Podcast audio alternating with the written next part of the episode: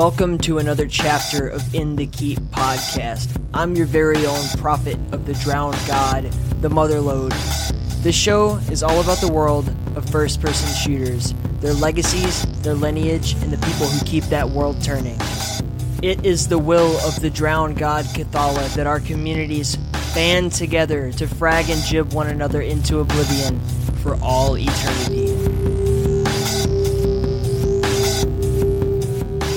Our guest this week is James Paddock, and what an amazing guest he was. Like, if you're not familiar with him, he is absolutely prolific in the world of Doom. I, I can't say enough to praise this guy. Like, he's just a renaissance man of the genre, of the of the game, hustling all the time. An incredible musician. He is the MIDI guy. Like, he's done soundtracks for so many amazing projects, not the least of them being uh, John Romero's Sigil and also being like the person behind Adventures of Square along with his brother Ben, Matt Tropiano, and a whole slew of other awesome people. But you, will get to hear the whole the whole shebang here. I, am not going to ruin it for you, but just give Jimmy your love. Seriously, give him your love, give him your attention. Hear him out here because it's going to be a ride, and I'm super stoked to share this one with you. So, music this week is by the man, the myth, the legend himself, Mr. James Paddock, and this is from the soundtrack to Adventures of Square. Hope you like it, and without any further ado, let's get in the keep with James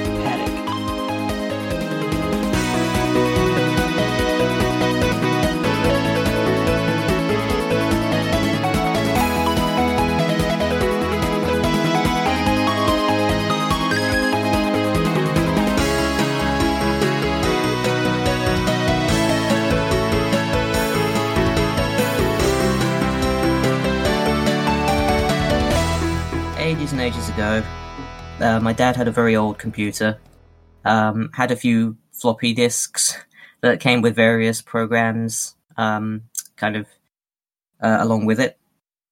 Um, one of them being uh, an old Windows 3.1 slash DOS uh, sequencer uh, by the name of Cakewalk Express. And uh, this program was one of the first tools I really touched, I suppose.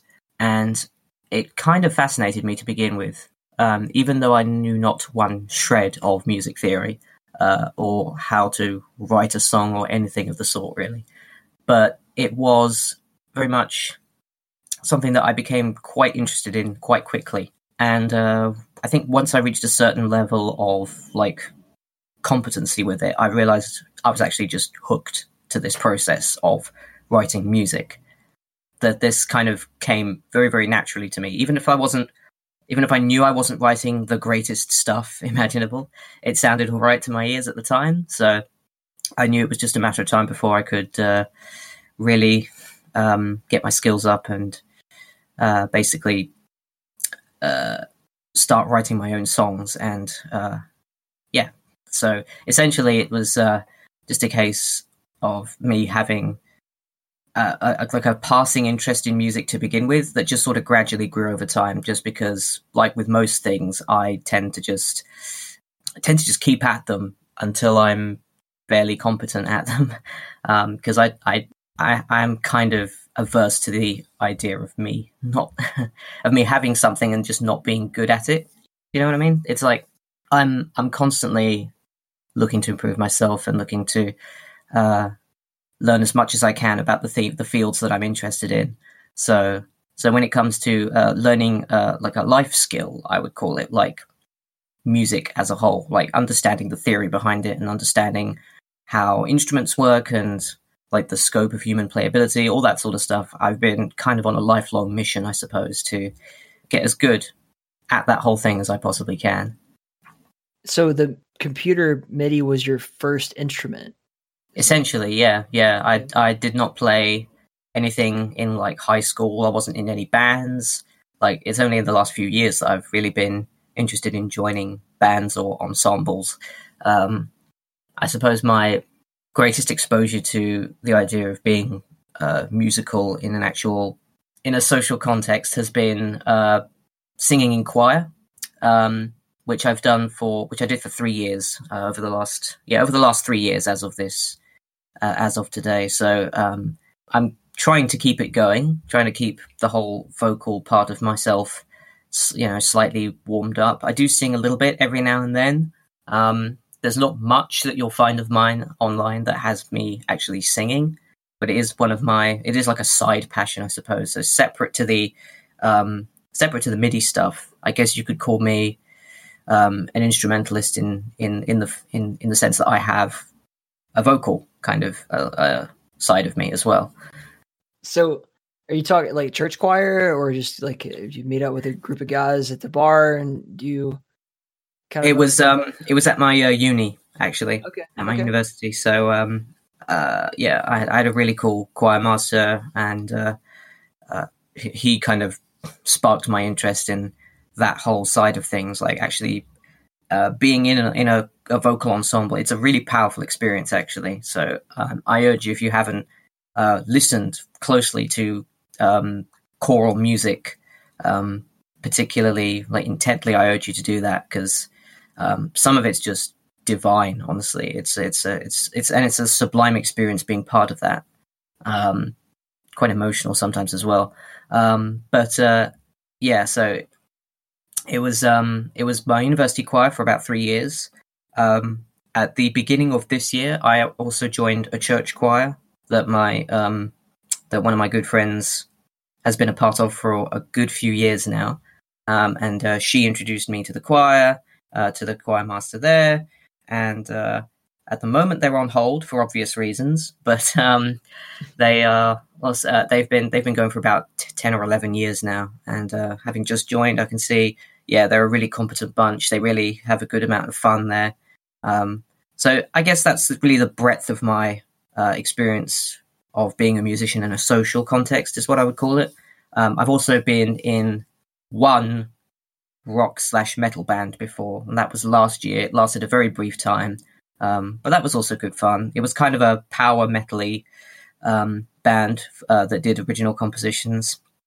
Um, I learned about five or six songs of, uh, of theirs on keyboard, uh, and uh, I played one live show with them, and that was about it.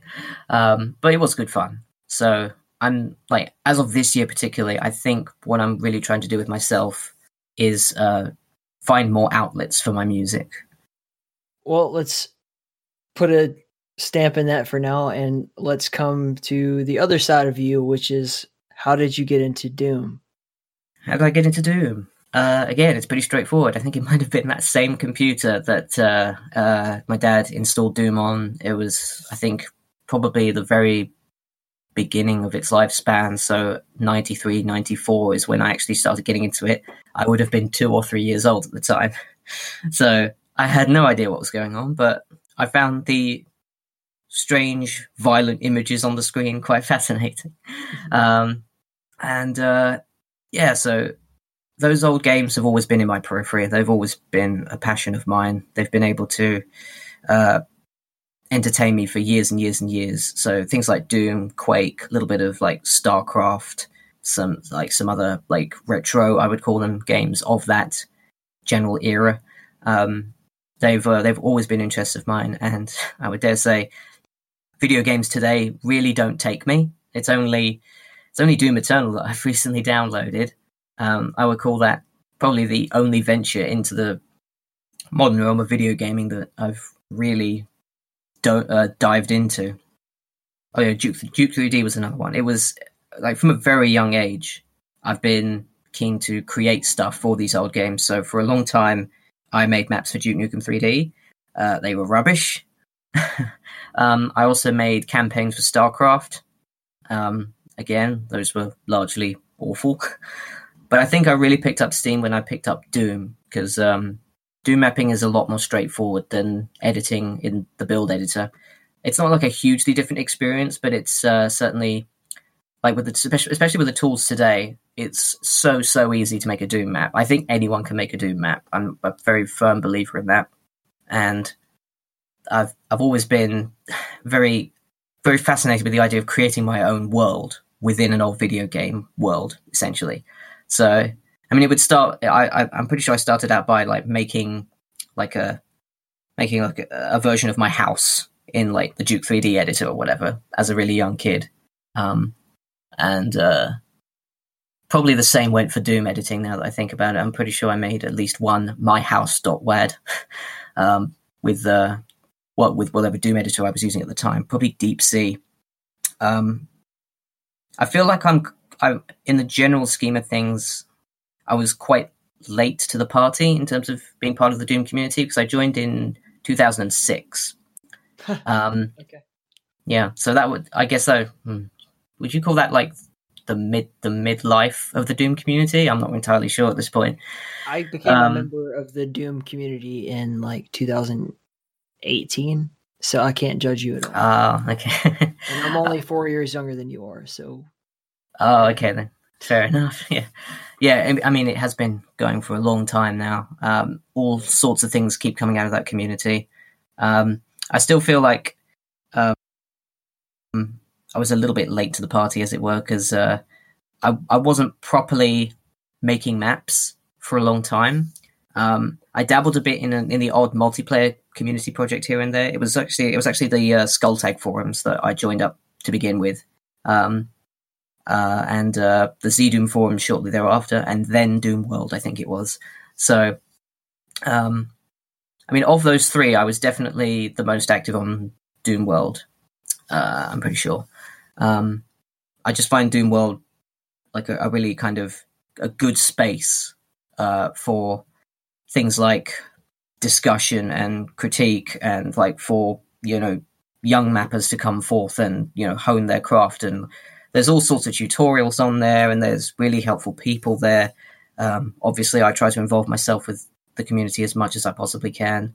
Um, and uh, I always try to really involve myself with pretty much every corner of the Doom community that I possibly could. So I started out, as I said, with the multiplayer aspect of it, making small maps um, for um, small Skulltag maps for various community projects. Um, I took part in speed mapping shortly thereafter as well. There were scant few speed mapping sessions that were held um, on the multiplayer side of things. Um, can't remember exactly what they were called or who they were hosted by. Um, the name will come to me immediately after the show. I'm certain of it. Um, but uh, speed mapping, I started uh, shortly thereafter. Uh, I got involved in music as well, uh, posting my own uh, MIDI files again that I'd created with Cakewalk 3.1 um, or 3.02, I think it was actually, yeah, Cakewalk Express. Um, so I got involved with that, the, the music side of things. Uh, it wasn't until a bit later, so probably 2010, that I really started getting involved in the single player and uh, co op side of things. Um, my flagship project, uh, as people probably know, was Genesis that was uh, when I really started to pick up steam and think, okay, I've done a bit of practicing in the multiplayer side of things. I've made little maps here and there. I've made little speed maps, again, single player stuff here and there, but I haven't really committed to a large scale single player slash co op mapping project. I haven't really uh, developed my skills in seeing a big project through to its conclusion yet. And that was really one of the things that I felt was missing from my repertoire for the longest time. So I guess since then, I've been kind of honing my craft and trying to find ways that I can see things through to their finish logically. Um, and so this this has involved like really kind of closely monitoring uh, my workflow, uh, writing it down here and there, planning stuff on paper, uh, getting uh, and uh, again writing tutorials for people who might need to get to grips with that sort of thing themselves. Because as I said, anyone can make a Doom map. I'm pretty sure it's it's an art that anyone can undertake if they just know the right tools and they you know follow the tutorials and you know they get feedback. They don't map in a vacuum, that kind of thing, and they involve themselves with the community because there is so much helpful material out there. Um, so what I I have kind of striven to do, like since Genesis, I think, is cement myself as a mapper more than anything else. Um, that said, I'm also a very keen musician. Obviously, I've got about 600 songs to my name now. It's ridiculous. Uh, but um, yeah, so mapping and music, I guess, two passions that I'd kind of twin together.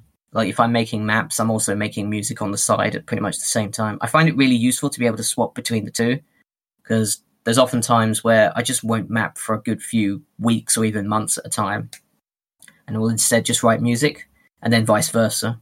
And I think it's good to have the interchange between those two uh, skills, those two practices, um, just to keep me being creative and to keep the uh, the gears greased, as it were, just to keep me going.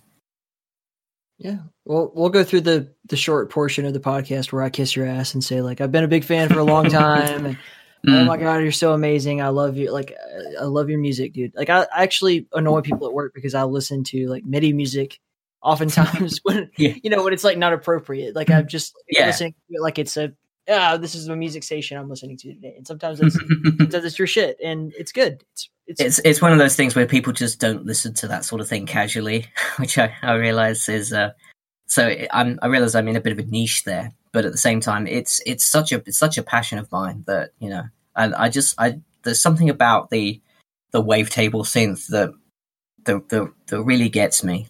it just uh, it's it's just such a pure sound to me. But Jimmy, you're so at the top of your game. Like that, your niche, you're so up there in that niche. Mm. There, who else? I how many other names can I really think of that are on your level? And I'm sure they exist, but for us, like for people who just spend a lot of time playing Doom or old video games in general, and like they listen to this stuff, you know, constantly, not because they listen to it all the time, but because they listen to it while they're playing games when they're not playing games, it's like it's comforting. It sounds like music to them because it's they're so immersed in that world. And that that's how it is for me. Oh yeah, yeah. Um, like certainly, um, the retro style of game and the retro style of music, i.e., General MIDI, they go in hand. They go hand in hand so well. Um, and I think that's why I've stuck for so long because I'm just I'm just smitten with the pairing of the two, basically.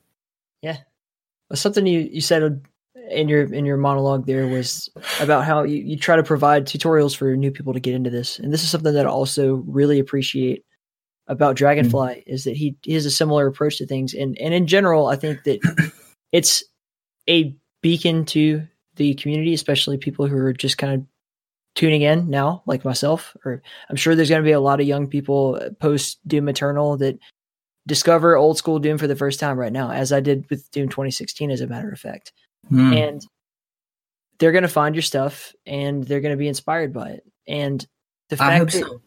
yeah, the fact that you guys put forth the extra little bit of effort to just be welcoming and to give them that, you know, that little leg up, like here's what we've been doing for 25, 30 years mm-hmm. and, yeah. you know, and, and catch, catch them up to speed and make them feel uh, immediate, not only just welcome, but competent is huge. And that's a service to our community that mm not a lot of people are willing to do, and the people who do do it deserve praise for, in my opinion. Yeah, for sure. I'm I'm a staunch believer in the idea that you can't really just do work. You have to be a likable personality as well, you have to be patient as well. Because um, I find that if I've you know if I listen to somebody's music and I later find out they're really not the nicest person at all to get along with. That definitely colors my view of not just the person, but of the music. Like there's an underlying sense of, uh, I guess, trepidation, for want of a better word, uh, about listening to to the, to their music.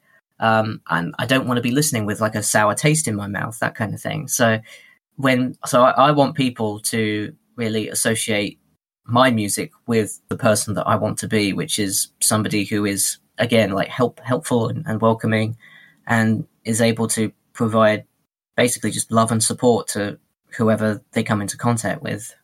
Like i've always been i've always been a person who really really enjoys helping people um, no matter the skill level. Like i think chiefly one of the um, one of the reasons that i started the joy of mapping was um, that i saw so many people that i really loved and respected having real real trouble in just one or two areas of uh, Doom mapping, whether that was just getting started or seeing a map through to its completion. And I was just like, there is a void here that needs to be filled. Like, is anybody actually doing live tutorials and like uh, actual like Bob Ross style demonstrations of how to do X, Y, Z in the practice of mapping. And I, I figured, well, it might as well be me if there's anybody doing it. Um, I suppose I should, I suppose I should start championing that idea that people can actually come to specific people uh, and like gather in a sort of community setting to try and improve themselves. And I think uh, it turned out to be just a massive hit, like a ridiculous number of submissions. Uh, uh, on the last session we had, which was the Joy of Mapping 6, I think it was 72 maps that ended up in the compilation.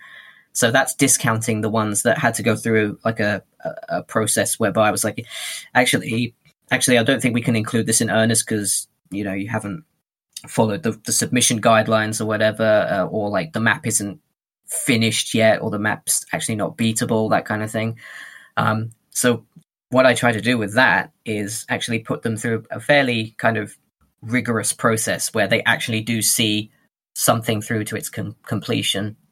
They spend a few days working on it, not too long, not so long that they get burnt out with it. They play around with ideas. They try not to like remove or delete anything, um, and they just plow ahead and they get over the finish line somehow. Like that's the underlying objective for me with uh, with that project. Yeah, I don't think there's a whole lot else to be put into that other than just the fact that it's good that you do it and it's good that you have that philosophy. There's I, I can't see an argument against it is the thing, and so uh, mm. The people uh, there are unfortunately people who are just like actively against sharing information. You know, they, they don't want anybody to be Right. as good as them or that kind of thing. And, and luckily, these kind of open source gaming communities, whether it be Doom, Quake, Half Life, whatever, generally speaking, everybody's cool, or you can pretty much count on finding someone cool to take you under their wing upon arrival. So, I'm just again going to say thank you for being that way, man. Yeah, it's it's not a problem. It's totally within my DNA just Yeah. to be like this, I think. So I, I just do what I can. I try to just be a nice guy, essentially, just somebody that people can rely on and count on to help them out in times of need, Mm. um, and to just be a bit of a pillar of the community where I possibly can. So let's go ahead and start digging into the content, which is uh, way too much for us to possibly actually dig into in this. But you've you've released and worked on, and and to to be fair to your website, some of the stuff that you've worked on you didn't even actually list in here, which is crazy. Some of the so update that at some point, man. But like, yeah, you start off with Genesis, you go through, you've got uh, Plutonia's MIDI pack, you've got Yep. all, all you know, like the joy of mapping, unbelievable stuff here. And then that's not even mentioning like the big elephants in the room, which like uh, you know, Eviternity, which was Oh, yeah. whole, got a whole day on that. Hmm. So actually, just I would like to because we had Dragonfly on. What's your point of view? Like, what was your side of the story on Eviternity? How did you enjoy that project? it's mm, it's it's been a it's been a while actually. Like, uh, could I could I remember exactly how I got to be part of that project? Um, well, I think Dragonfly and I have been buddies for a, long time now, um, and uh, we've done quite a few different projects together. Uh, he's mapped for me, I've mapped for him. We've kind of got this mutual kind of dooming relationship going on. Um, whereby you know we are very kind of intricately aware of each other's projects pretty much at any given time now. Um, so I think he first reached out to me because I think he was interested in uh, me mapping for Skulldash, and I think at the same time he also expressed mapping for one of my other little projects, which was A Boy and His Barrel.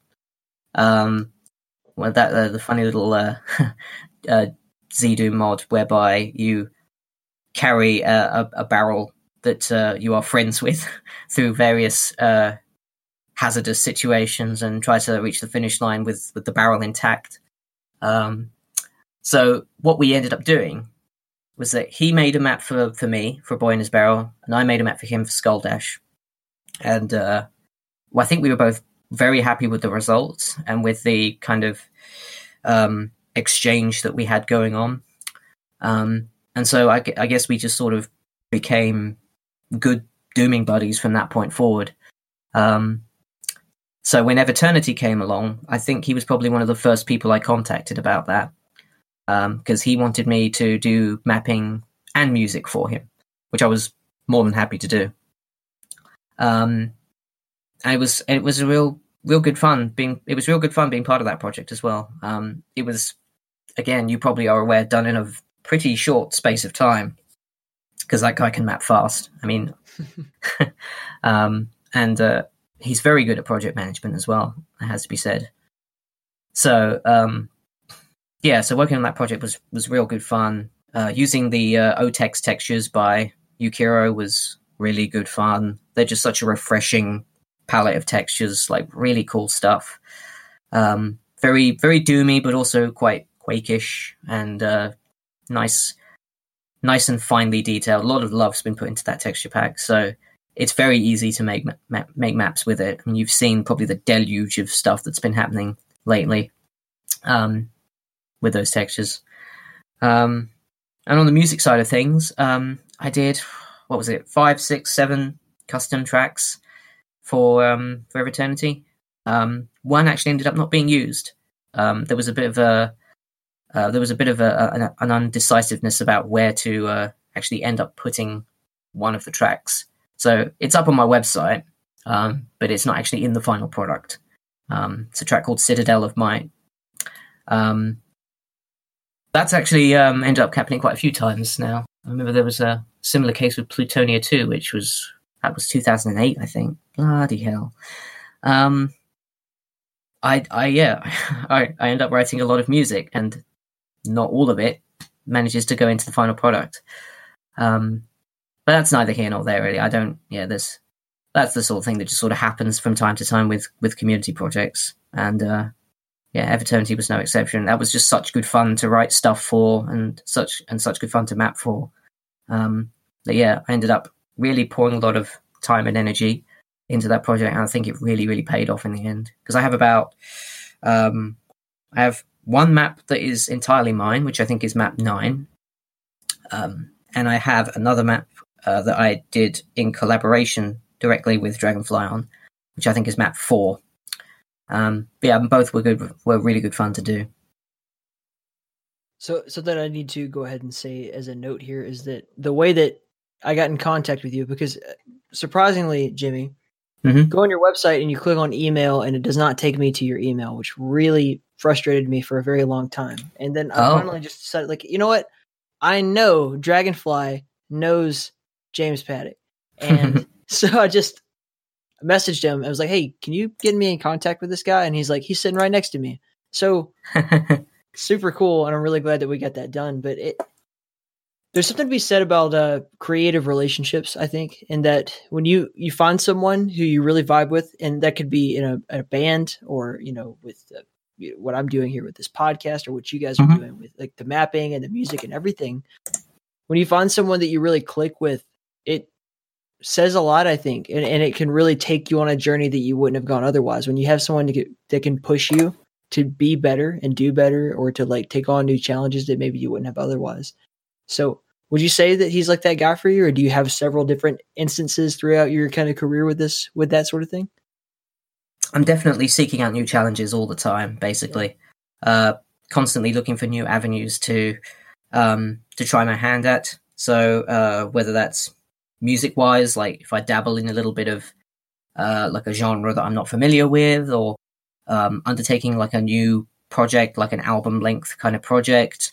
Um, the uh, 30 in 30 series comes to mind there, whereby yeah. I tried to um, uh, I tried to write uh, single MIDI tracks within 30 minutes, and then just kept going with that until I reached 30 tracks total and I ended up making three albums worth of that. So 90 speed midis, as I call them. Um, and that was, that was a lot of fun. Um, the fourth one that I ended up doing was slightly different in that I spent the month of January 2016. So all uh, 31 days of that month, just doing one MIDI a day, basically. I think for the for the for the final day of the month, I just did little tweaks here and there to the bits that I wasn't certain of. Um, but yeah, I'm constantly seeking new challenges, and uh, yeah, Dragonfly is just a really good source of inspiration for challenges as well. He's given me um, he's given me a few while I've been here with him, like little challenges here and there to like, hey, take your phone number and uh, write a little instrumental piece using the num the digits of your phone number as the time signature. so I ended up doing that for him. Uh, that was good fun. Uh, he also showed me um, uh, how to like a, a, video for how to write like a, sort of metalcore-ish breakdown using dice rolls, and that was good fun. Uh, so yeah, he and I really just sort of bounce ideas off of each other constantly at this point. Um, I've been uh, I've been overseeing a map he's been doing for one of my latest projects, which is called Isolation. Um, so he's been mapping for that, and I've been there to see the process kind of unfold, which has been really cool. Um, Isolation being a project that I just started a few days ago on Doomworld to just help some people who might be suffering from the whole quarantine shenanigan. Um, uh, if they're like a bit bored, they might just want to make a really, really quick map. Um, so again, that's another thing. I have quite a few different projects going on at any one any one point. One would probably say too many, um, but um, again, that's just me. That's just me looking for creative outlets, looking for things to do with my with my time and my energy, with my like creative energy that I really have to be kind of harnessing at any given point. Otherwise, I'm just very very bored.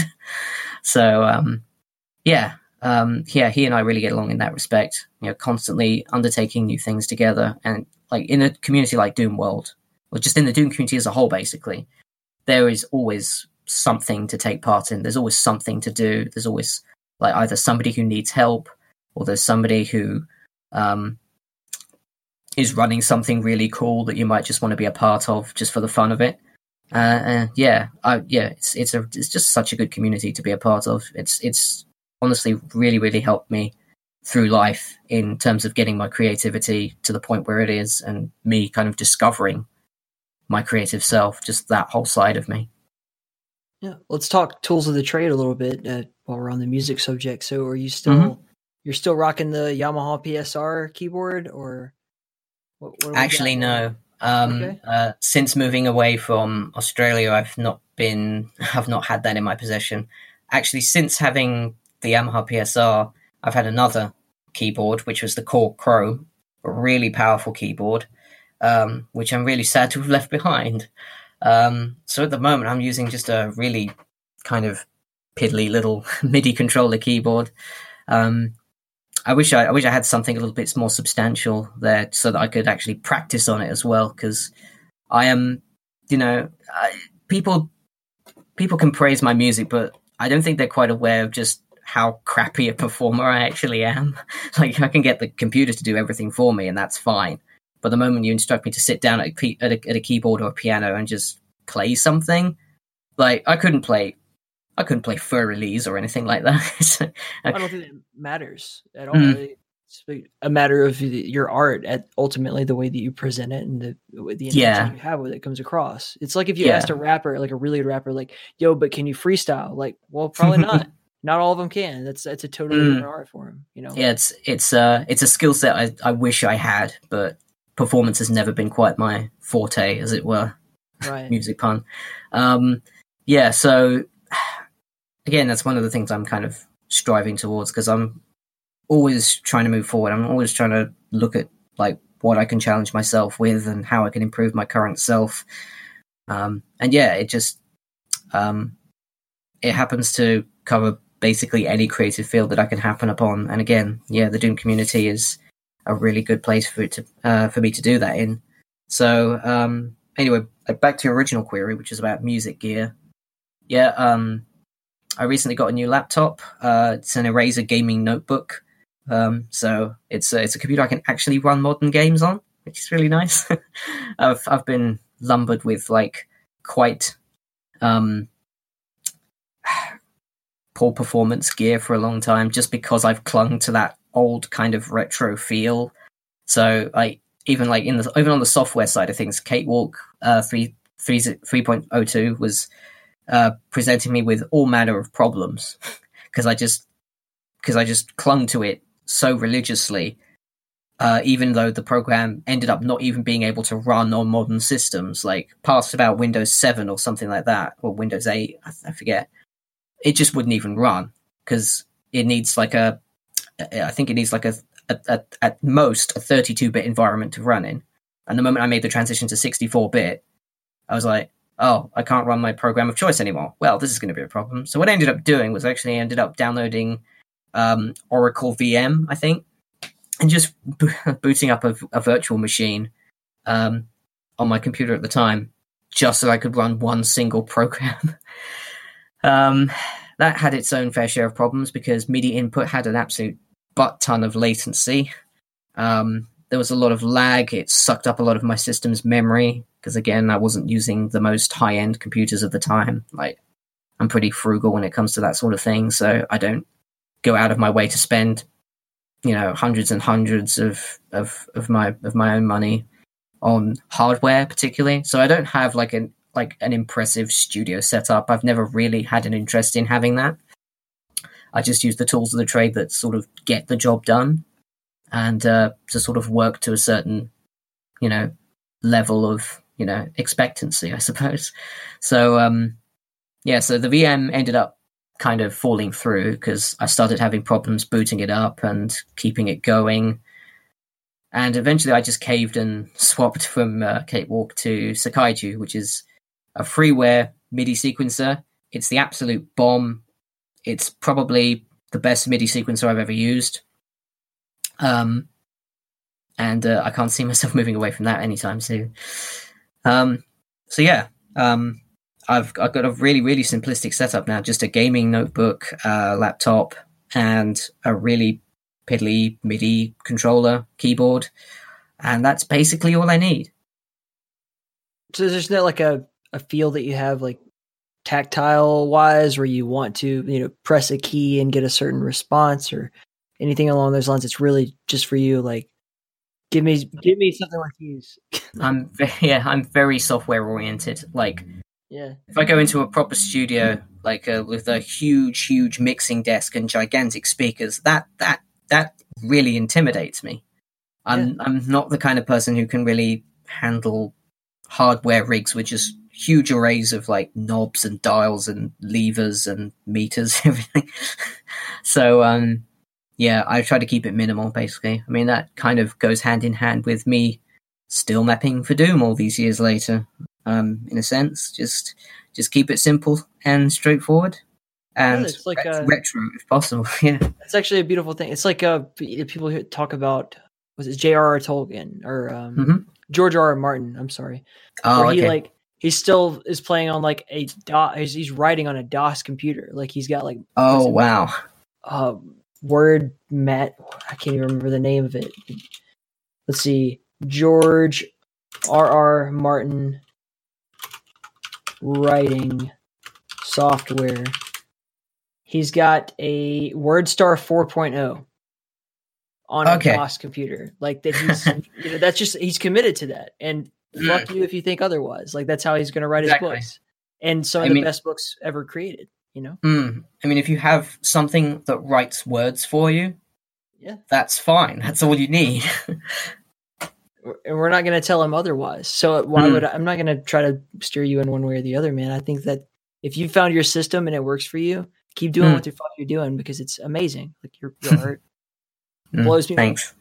blows people away all the time so mm let's move on to some other projects that you've worked on. Uh, there's that little one that came out in 2019 called Sigil. Uh, I think people have heard of uh-huh.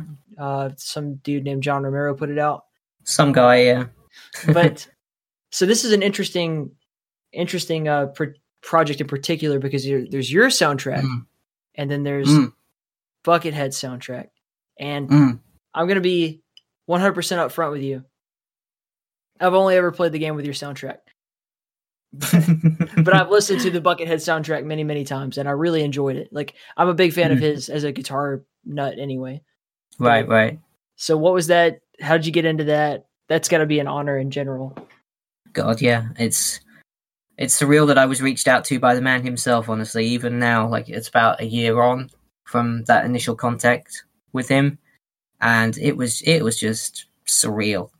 Uh, just having John Romero, you know, one of the guys behind one of the games that's still keeping me going today, just saying, "Hey, I like your music." that alone is just what the hell? How how how has it come to this that kind of thing? So uh, I was all too happy to um, uh, to help him out. Uh, I think he w- I think he contacted me pretty late into the development or the actual releasing of Sigil, even though it did get delayed until about what was it June or July of, of 2019.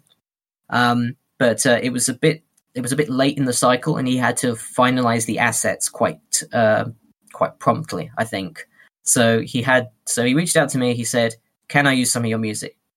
I was like, "Sure." Uh, what have you gone with? Um, he picked out a few uh, tracks of mine from uh, projects that had never really seen the light of day. So some of my some of the midis in my abandoned folder, which is where I keep all of the stuff left over from projects that have kind of fizzled out or like the people behind them have just disappeared. Um, so those are kind of fair game for anyone to use.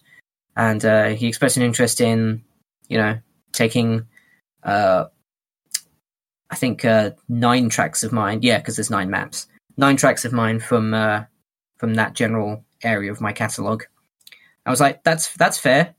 Um, but what if we went with so and so here uh, for like map one? Like have like a uh, or map two, I think it was uh, that I, I, I threw a couple of alternatives at him, and he seemed to uh, like those as well. He was going for something pretty um, pretty Doom like and pretty specific, as I recall. But um, I think it was I think it was me who suggested, "Hey, here's a here's an old speed MIDI of mine. How about we use this for map one?" And uh, that ended up being Hate Machine, which is I think the track that everybody remembers most.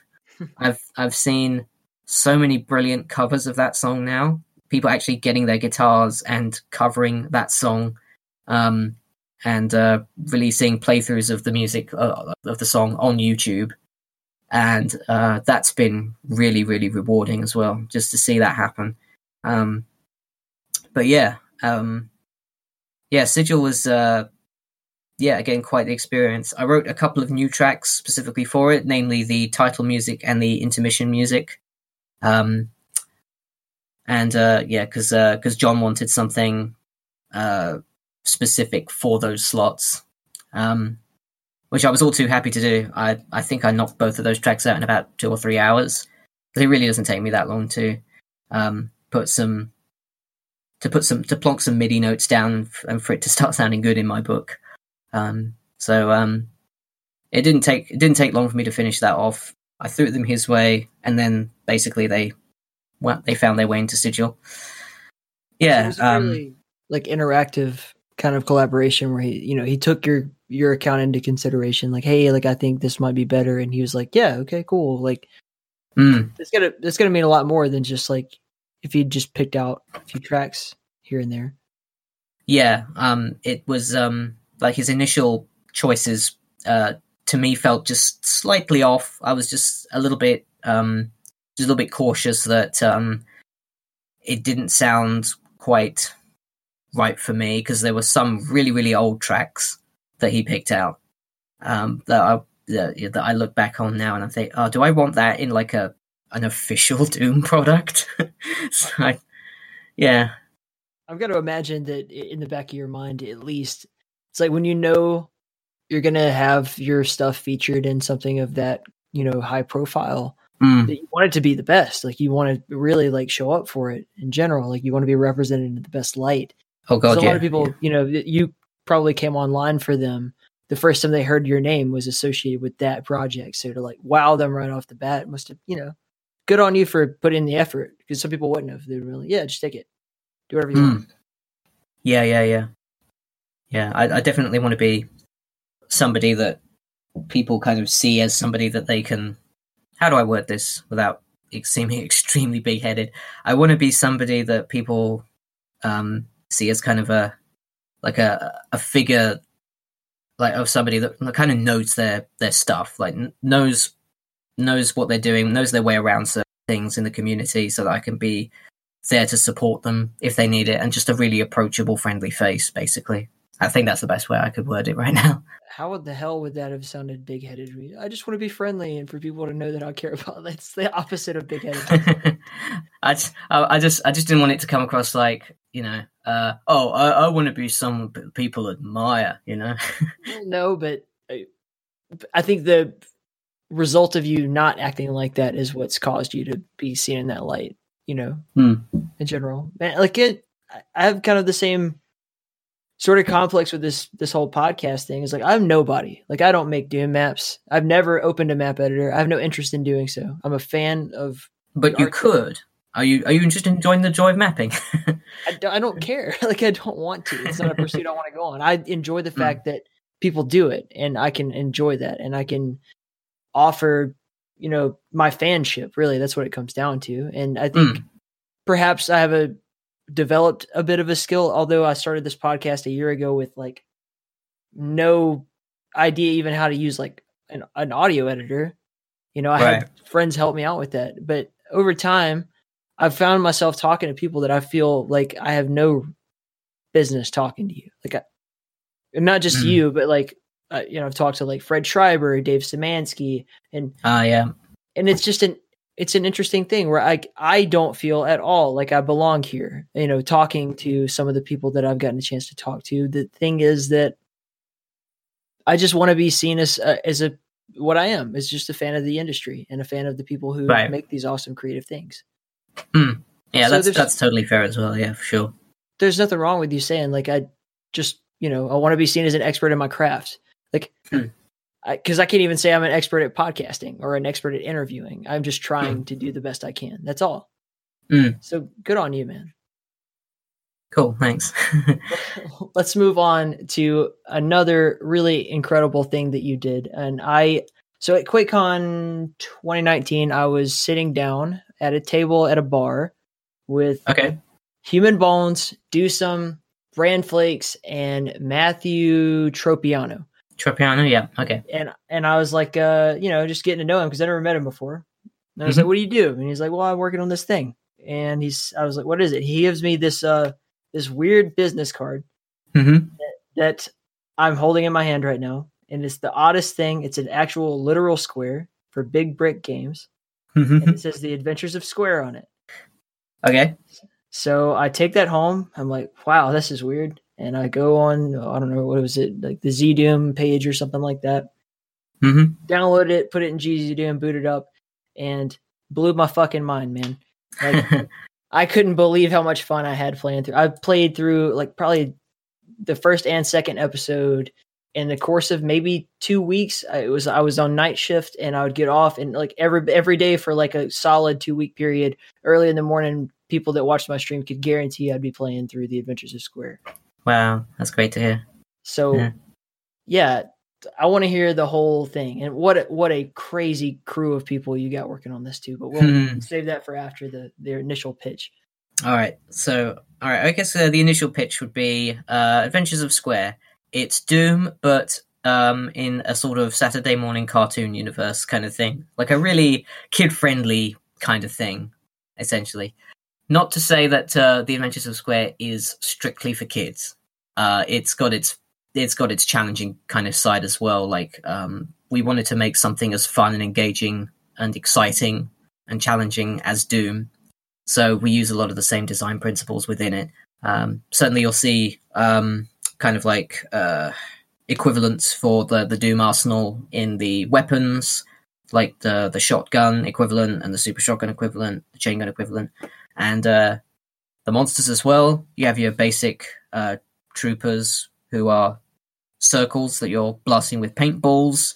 Um, you are a square who has a gi- gigantic arsenal of um, uh, paint-based weaponry, and uh, you're trying to uh, reclaim uh, Shapeland from the tyrannical reign of the circles, um, who have basically um, stood up and invaded and uh, trying to just take over the take over the world basically. So um, so that's I guess that's the elevator pitch.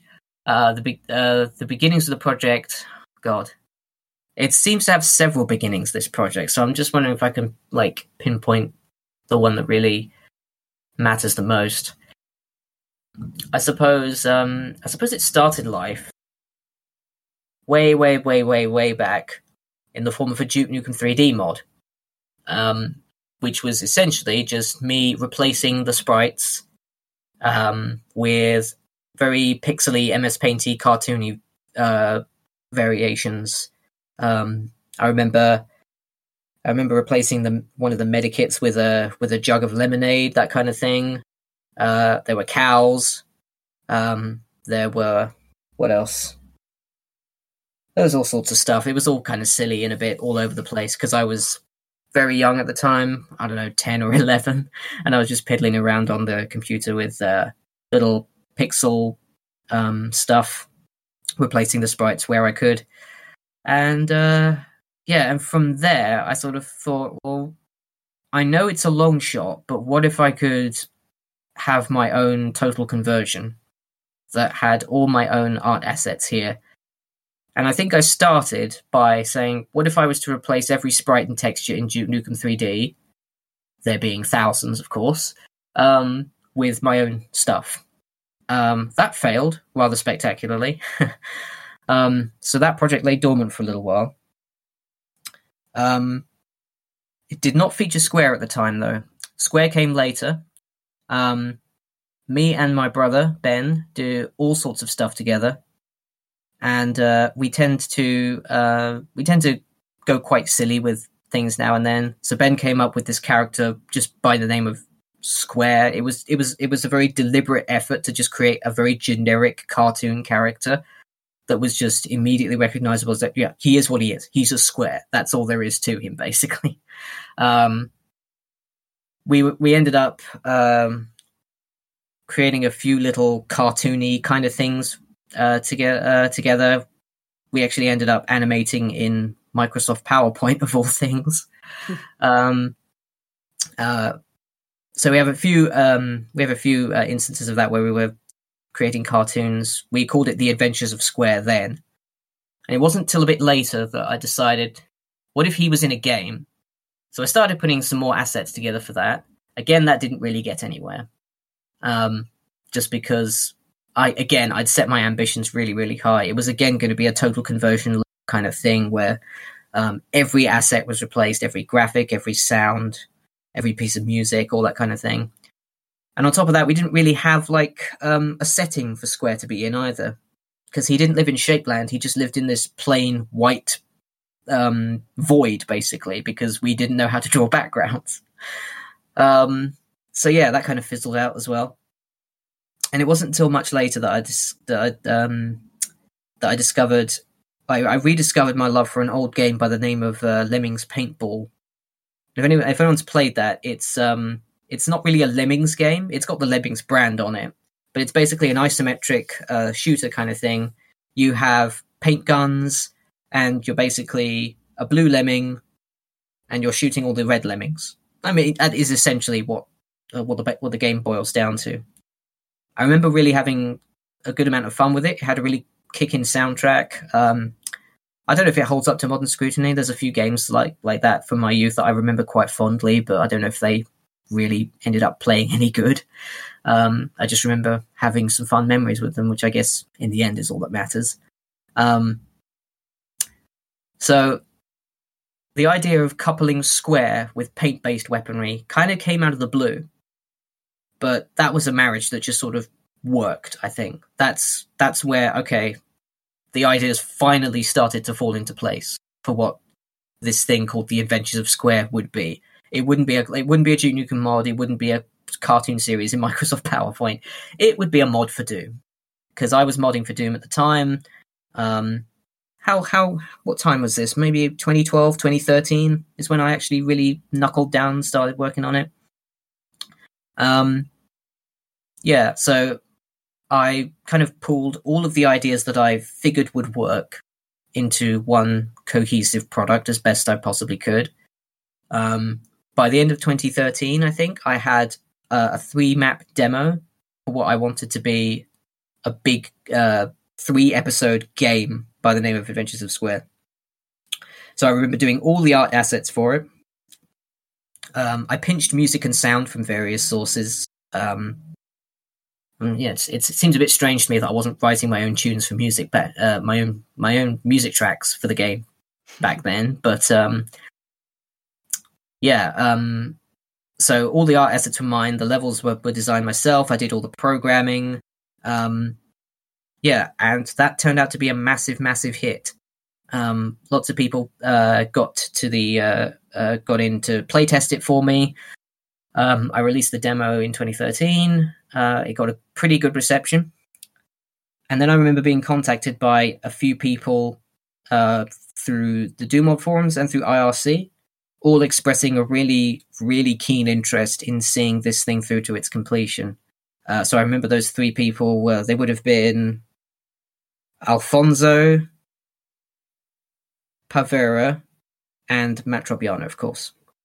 Matt Tropiano, of course, being the um, who is now basically the project leader, the project manager, the uh, lead programmer, lead voice actor, all that kind of thing. I mean, my brother Ben voices Square, and Matt does a lot of other voices for it. So from there, I guess the team really just ballooned, and uh, it became a very it, it, became very clear that we were going to be quite um, quite a tightly knit team working on this project together. And um, yeah, we managed to knuckle down. And I think by the end of 2014, we had the first episode finished, and that was Cornered by Circles. So the first episode of Adventures, Adventures of Square saw a release, I think, in November or December of 2014. And, you know, from there we just realized we've got something really good here. We need to we need to keep going with this.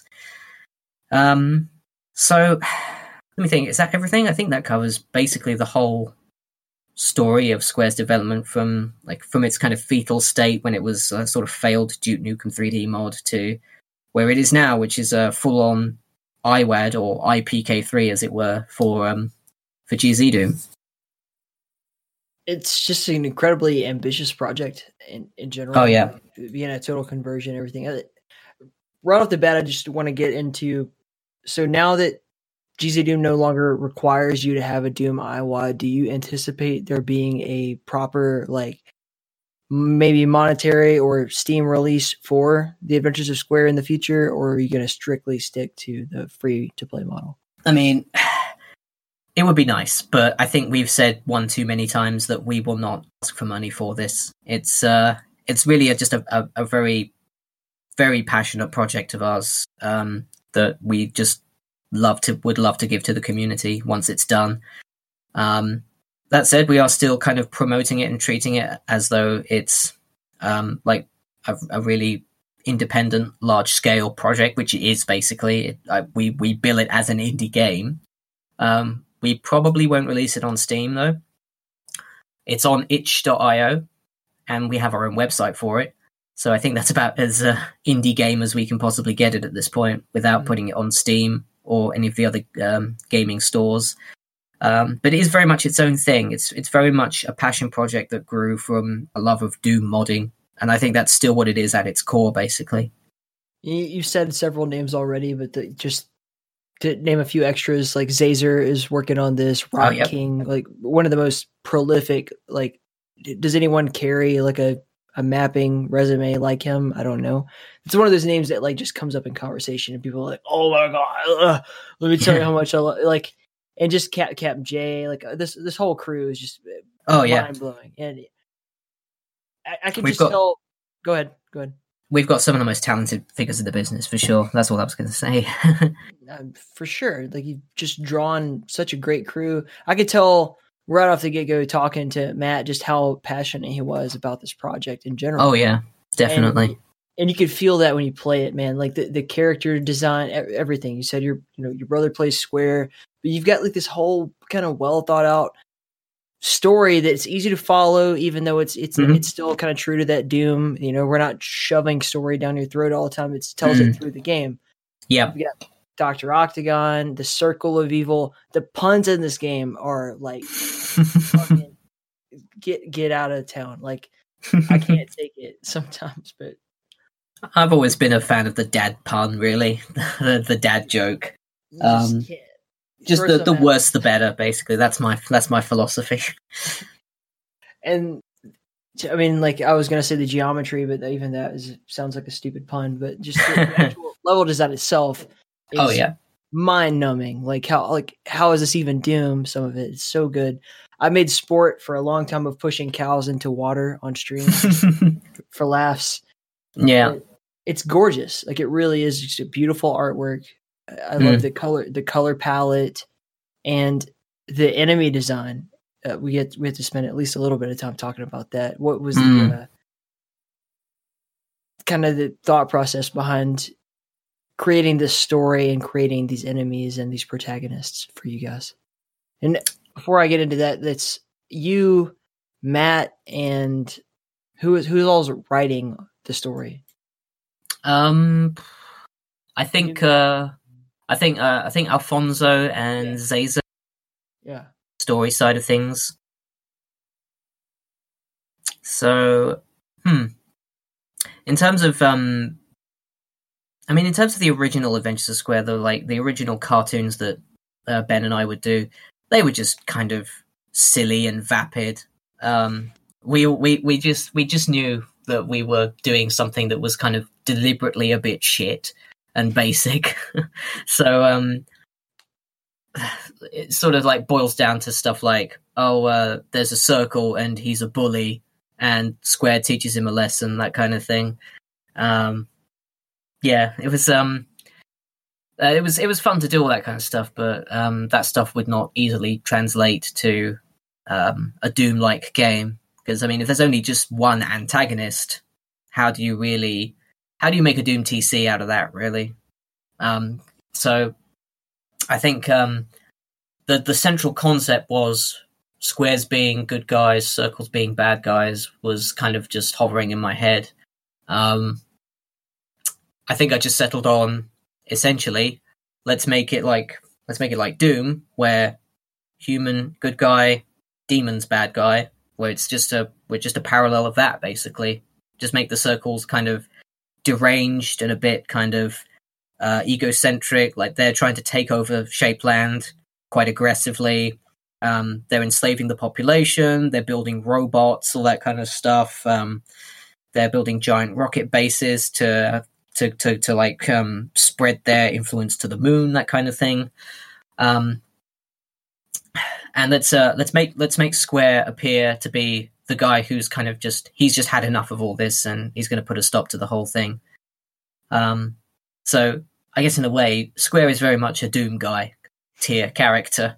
Um, so um, yeah, we we wanted to uh, we wanted to present it something that was easily digestible, you know, for people of all ages. Like you're the Square, shoot at the circles, uh, or anything that's really just like that looks uh, like aggressive and doesn't look like a square, basically. if I may. Now that I know this started as a Duke 3D project, it makes so much more sense why Square is the way he is. With the because he has like these Oh. crazy one-liners that just Yes. pop up all the time. Like that's such Yeah, a yeah. good touch, man. uh, part of that. Here's the thing. Part of that kind of wasn't the original um, story behind Square. He wasn't like a wisecracking uh, FPS protagonist tier character at all. In fact, if anything, he was. Um, if anything, he was just like a voiceless character who spoke purely through his actions. Um, not like in the sense that he was just cold and calculated, like you know Gordon Freeman, for example. Right, right. Um, but he was just he was just a cartoon character in like a like a really silly um, cartoon world where it was just the actions on screen that um, that were, that was really all that was happening. Like none of the characters really spoke, had dialogue or anything like that. So he was just he was just the center of attention really throughout all of it, without really having much of a personality. The um the the center of Square's personality, I think, more than anyone, came from a guy called Slacks, who was um, a kind of supportive artist of the project right from the outset. So um, Slacks was doing all sorts of stuff, uh, ma- mainly on our, on our Zdoom forum thread for the uh, project's development, um, drawing these crazy, incredibly characterful pieces of fan art for us. Um, like he was he was so smitten with the idea of Square as just this wisecracking, fun-loving, uh, slightly deranged um, FPS protagonist.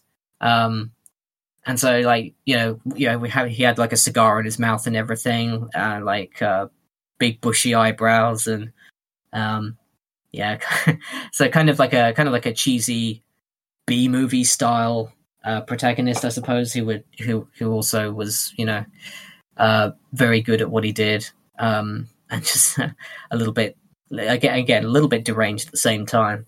Um, so I think it's from his work that we kind of developed Square's personality and his ability to like uh, to how do I phrase how do I phrase this? It's from there that we um, developed Square's personality, like as an FPS as an FPS protagonist. Some some somebody like Duke Nukem, Lo Wang, uh, or whatever the fuck the Redneck Rampage guys are called.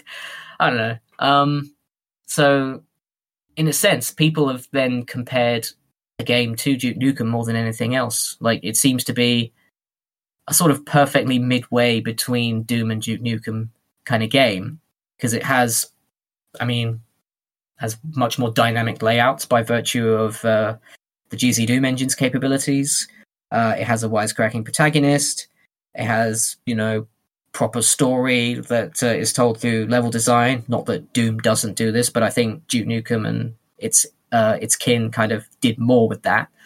Um, and yeah, it, it, seems to have been purely thanks to um, Slacks and with a little bit of assistance from like the rest of our story writing team. So Matt, Xaser, Alfonso, um, and of course from Ben, Square's original creator, uh, that Square is who he is today.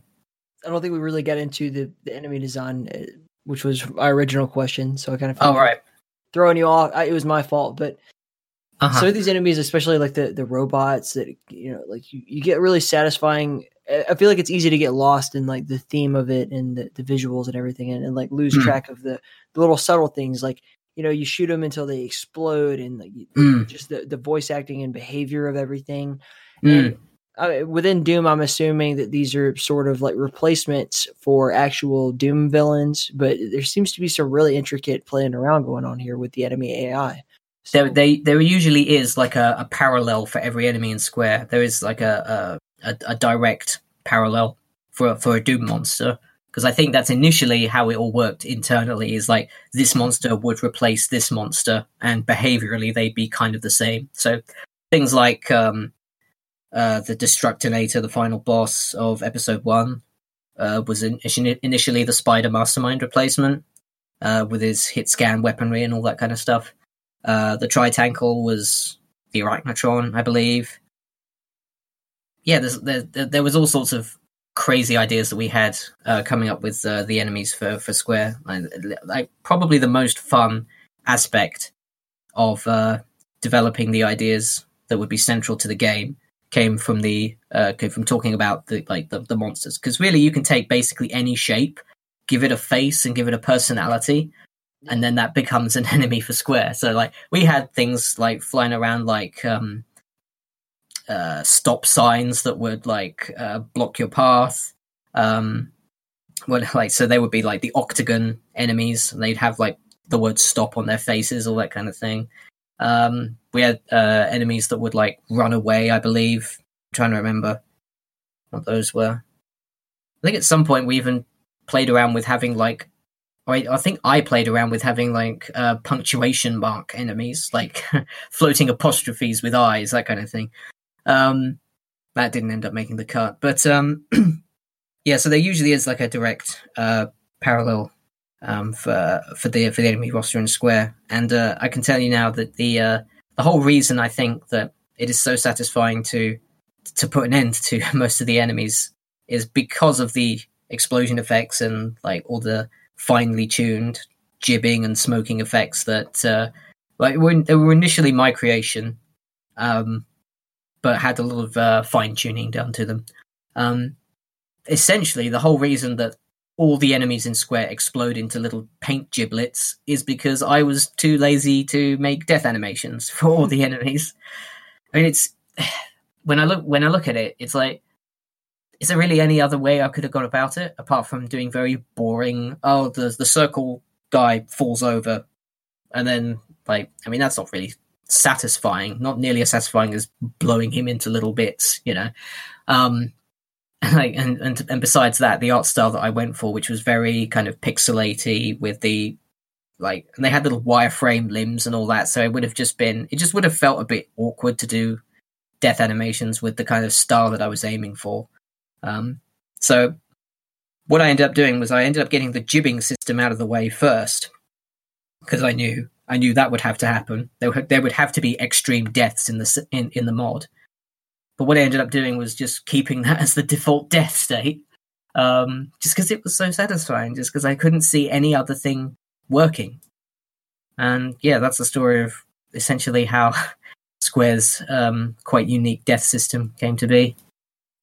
I just think it's fantastic, and I I want to iterate before we get out here that I just really think that people who are generally Doom fans and that look at this mod saying like, "Oh, that's silly, it's for kids or whatever," like please mm. at least give it a second look on on level design alone, and that oh, yeah.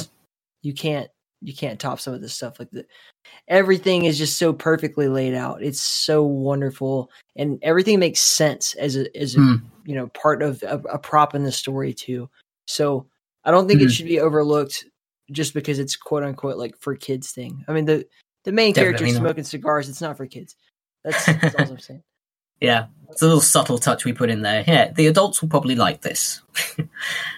I dig it, man. Uh, mm. Jimmy, you've been amazing. Is there anything else you'd like to touch on before we call it a day? I mean, I've uh, I think I've given a fairly exhaustive um, uh, description of kind of what I do and how how I try to do it and thing. And uh, I would just like to say, yeah, it's been a pleasure. Thanks for having me on. Um, yeah, it's it's been a lot of fun. I'm sorry for talking your ear off, man, but big fan. I love your shit. Let's get out. That's okay. No problem at all. Thanks very much.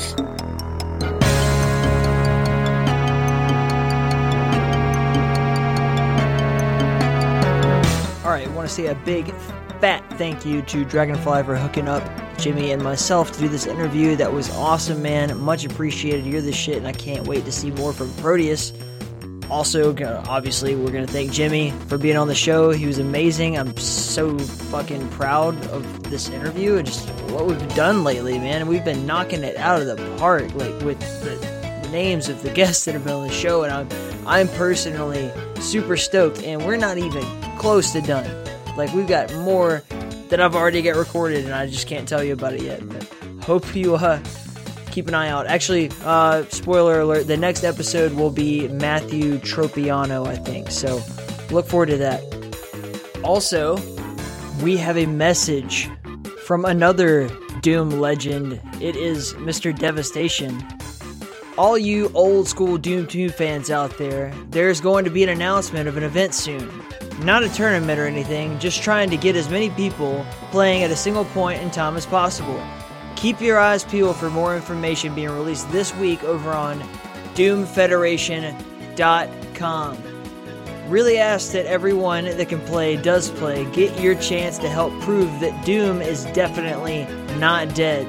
XOXO Winky Face, Emoji, Eggplant, Heart, Devastation. Yeah, that's going to be a sick event. I already know what it is, and we'll be announcing a lot more details next week, so stay tuned.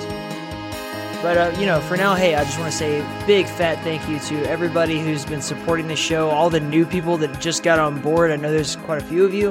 Uh, thank you so much for listening, and thanks for your patience and for, you know, just being a part of the ride.